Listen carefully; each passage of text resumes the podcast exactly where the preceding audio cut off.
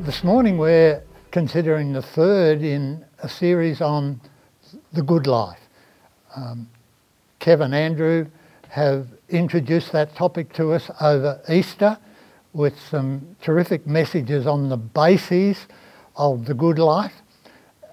I'm sharing this morning on how you get it, and then Kev and Andrew will continue that series with an emphasis on joy and peace as we follow through to the conclusion. The good life. How do you get it? Easter was a fantastic basis for this topic because I believe that Easter shows the most important areas of the good life in the clearest, most exacting, in some ways very sacrificial terms. The good life starts, I believe, as a Christian, as a believing Christian, the good life starts with God. A relationship with Him that allows us to be secure in His love and free in His grace. The good life starts from the love of God within us changing our view of ourselves, because He created us and made us, we're actually okay. And that can change every day of our lives, how we get up, if we're more secure in His love. And that love was never more clearly expressed than around the cross, what we were commemorating and celebrating at Easter time. But at Easter we also moved in Sunday's emphasis to resurrection. Out of God's love and grace comes His sacrifice. We can often know how much a person loves us by how much they're willing to sacrifice for us, and we know how much God loves us because of the depth of the sacrifice that God's Son made for us.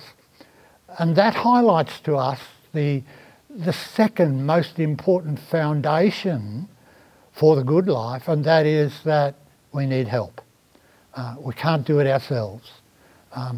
It comes from God, but the most important help in one special sense that we need is that we need forgiveness. We need to be redeemed. We need the opportunity to start again. We need to live in the humility of the fact that we are actually redeemed ratbags. I don't mean that in any drastic sense, but we live gratefully with the fact that we are not alone, we don't need to do it ourselves, we need some help. And Easter and the way we celebrated and commemorated that time of the year actually laid the foundation for the good life. But how do you get it in real life? What kind of areas of life make a difference as to the quality of life that we have? One interesting thing that I've followed over many years is that psychology over the last 25 to 30 years has had an emphasis on what's called positive psychology, begun by a guy by the name of Martin Seligman when he was the president of the American Psychological Association. And in his presidential address, he drew psychology to an emphasis on what works in life, what actually are the key ingredients of the good life, of well-being, health, vitality and living. And having studied that over most of those years, thousands, maybe a million studies, trying to discern what works best, my, probably biased because I'm a Christian, but my summary of the findings are read the Sermon on the Mount, and that's what will bring the good life. And the more you go after it directly, the less likely you are to achieve it. In other words, you need, in gospel terms, to give life away in order to be able to find it. A pivotal passage for us as we consider how you get it comes from Romans 14 and verse 17, and this is from the NIV. For the kingdom of God is not a matter of eating and drinking, but of righteousness, peace and joy in the Holy Spirit. This morning we're dealing with the first of those three. Righteousness and peace and joy will be considered in the following weeks. Righteousness. What is right? So the good life actually has to do with ethics. It has to do with what is right and what is wrong, in the sense that we have a loving, gracious God who created us and shares with us the best principles to live life effectively, and that there is a paranarrative, if you like, of Christianity that actually sets out good guidance on what works and what doesn't work, and what is good and what is evil. In other words, the good life has to do with values. And so I ask myself, as I ask you, what are my key values in life? Am I likely at some stage to have to work out that what I really set my heart on, or what I went after hard, isn't paying the dividends that I thought it was going to pay? Or is it possible that as we grow older, we actually recognise more and more in gratitude that the path that God has guided us towards is actually the best way to live?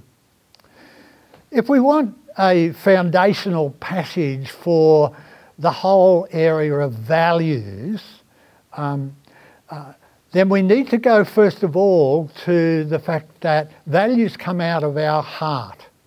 The Bible talks a lot about the heart, and the heart is the centre of who we are, and therefore what we go after, what we do. There's an important passage in Matthew 16 and verses 24 to 26. Then Jesus said to his disciples, "Whoever wants to be my disciple must deny themselves and take up their cross and follow me. For whoever wants to save their life will lose it. But whoever loses their life for me will find it.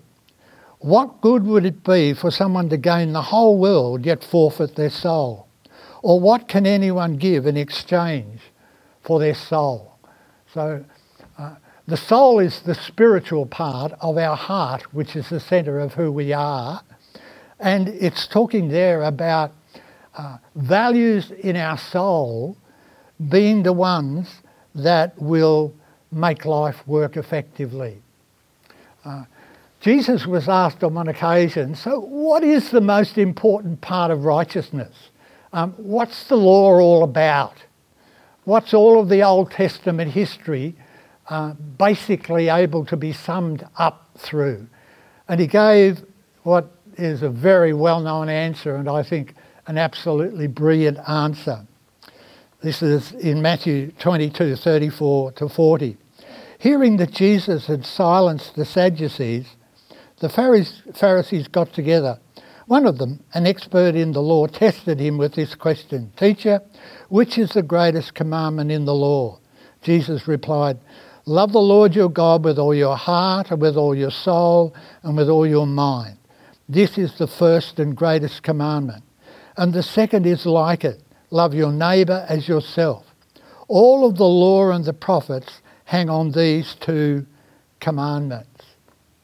In other words, if we want to live a good life, if we want our lives to be full of health and vitality right to the day of our death, then we will put God first. And that will be the key value, that we love God, we're for God, because he not only created us, but he is intimately involved in this world and will bring this world to conclusion, and is on our side. And this will be the greatest passion of our lives.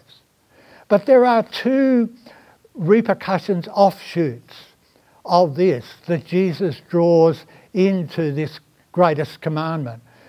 One which is almost incidental but very important is, and it comes out of our being loved by God and therefore loving Him, that is, being for Him, knowing that He's for us, that we actually change our view of ourselves and we are for ourselves. That doesn't mean that we're narcissistic or self-centered. It just means that we know we are valuable. We know we are okay because of God's love and grace. And again, as I said earlier, that can get us up differently each day because of that strong sense that, although flawed, we are grateful that we are redeemed ratbags and that we actually can live, therefore, with a different view of ourselves.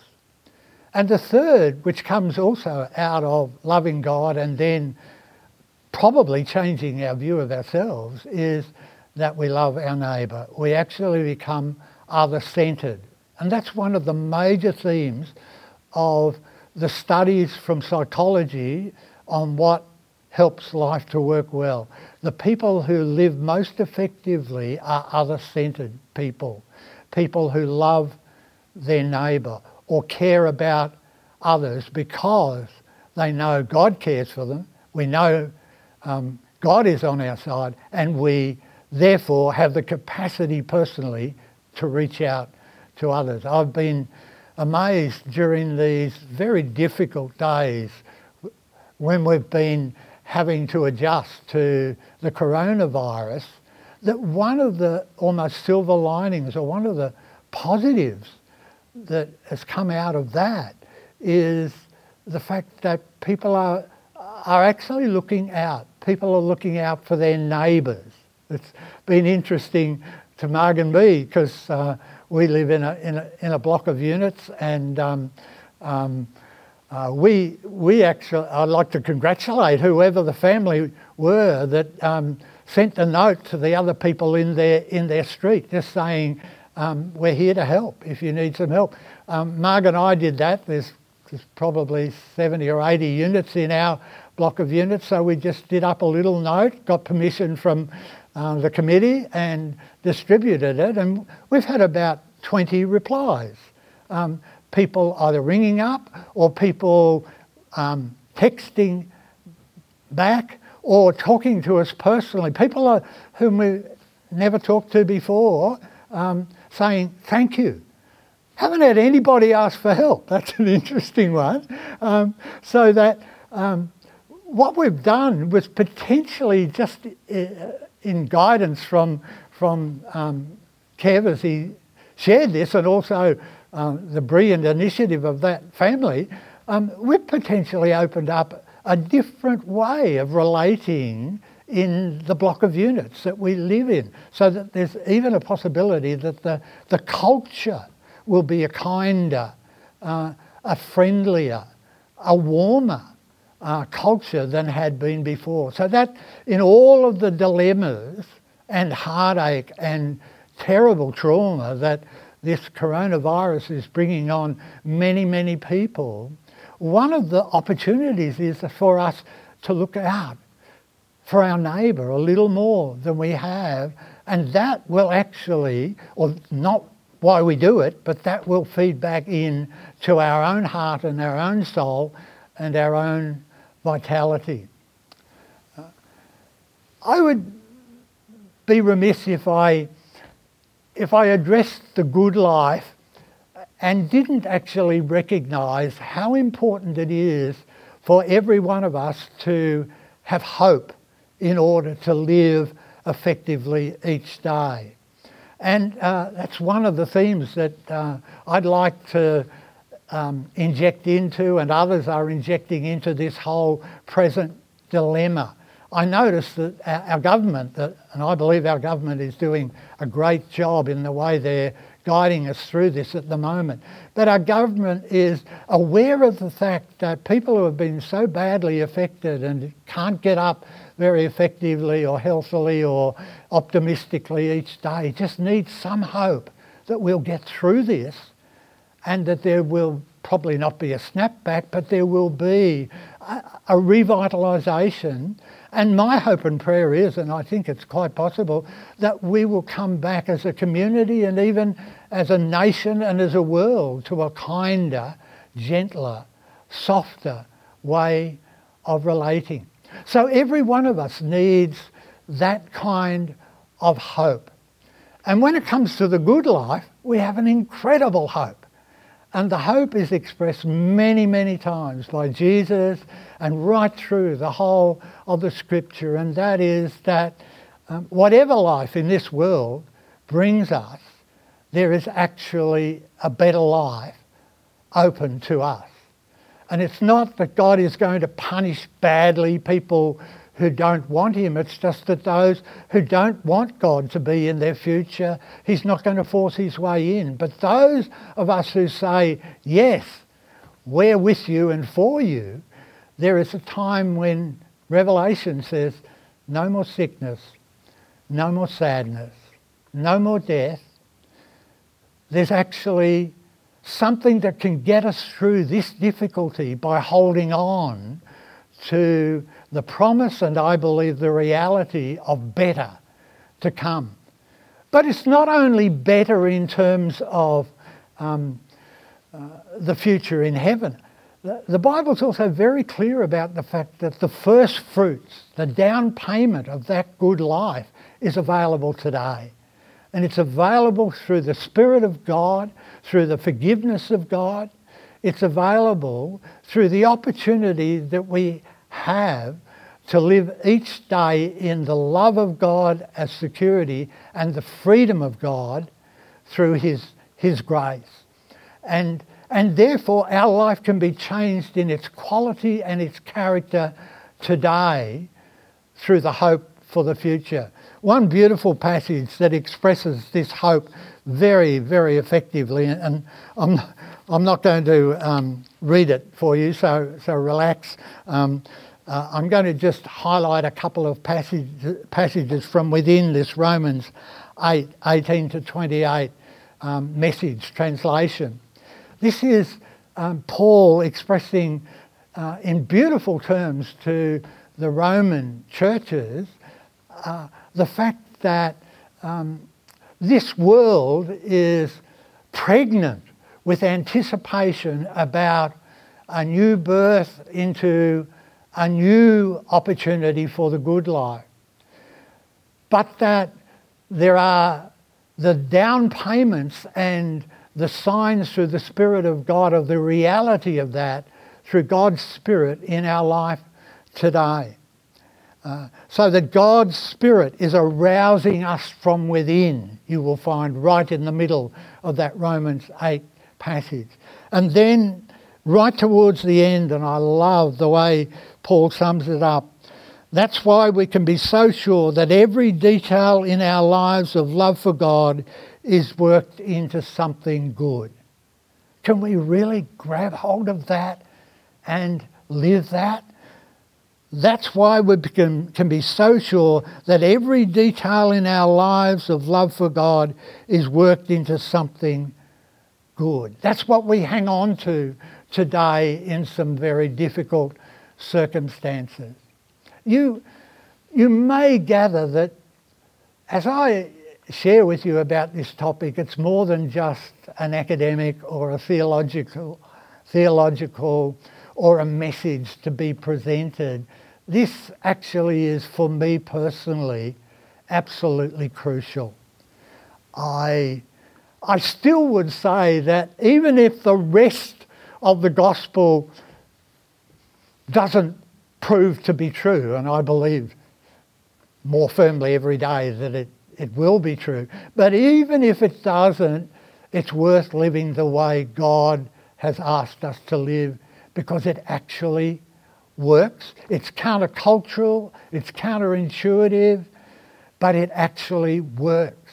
There was a time in my life, and I have said this briefly before, it's a long time ago, before I had any training for ministry, I had a reaffirmation of my faith, and that was basically on the basis of Jesus and who he is and what he could do and the way he saw life. It just opened me up. I was on a somewhat different path. I just qualified in commerce, and that was very enticing for me. And again, let me say, nothing wrong with commerce, but my values were going in a very different direction. But then I was asked the question, who is this guy Jesus? Are you willing to be a follower of him and the key truths and values that he expresses? And over a period of time, I said again, because I'd been brought up in a Christian home but drifted away, I said again, yes, I am. I don't know where I'd be today except for that reaffirmation of faith and coming back to those love and grace issues of the good life. I am a redeemed rat bag. And what I've found out is that it's not a boring life. It's actually a life that has a great deal of fun to it as well, that you can travel light. It's the best way to live until the time when the new world is revealed to us. It's actually incredible fun. Can we pray together? Father, thank you for your love, allowing us to be secure in you and in ourselves. Thank you for your grace, allowing us to be free, to start each day and maybe each hour and each minute afresh because we need to, and you give us that opportunity. Thank you for your Spirit within us, redeeming the time, even the times in which we are living at the moment. Thank you, Father, for the opportunity that we have each day to affirm the great hope that there is that you are bringing this world to a good conclusion. Thank you that in you we can live the good life. In Jesus' name, amen.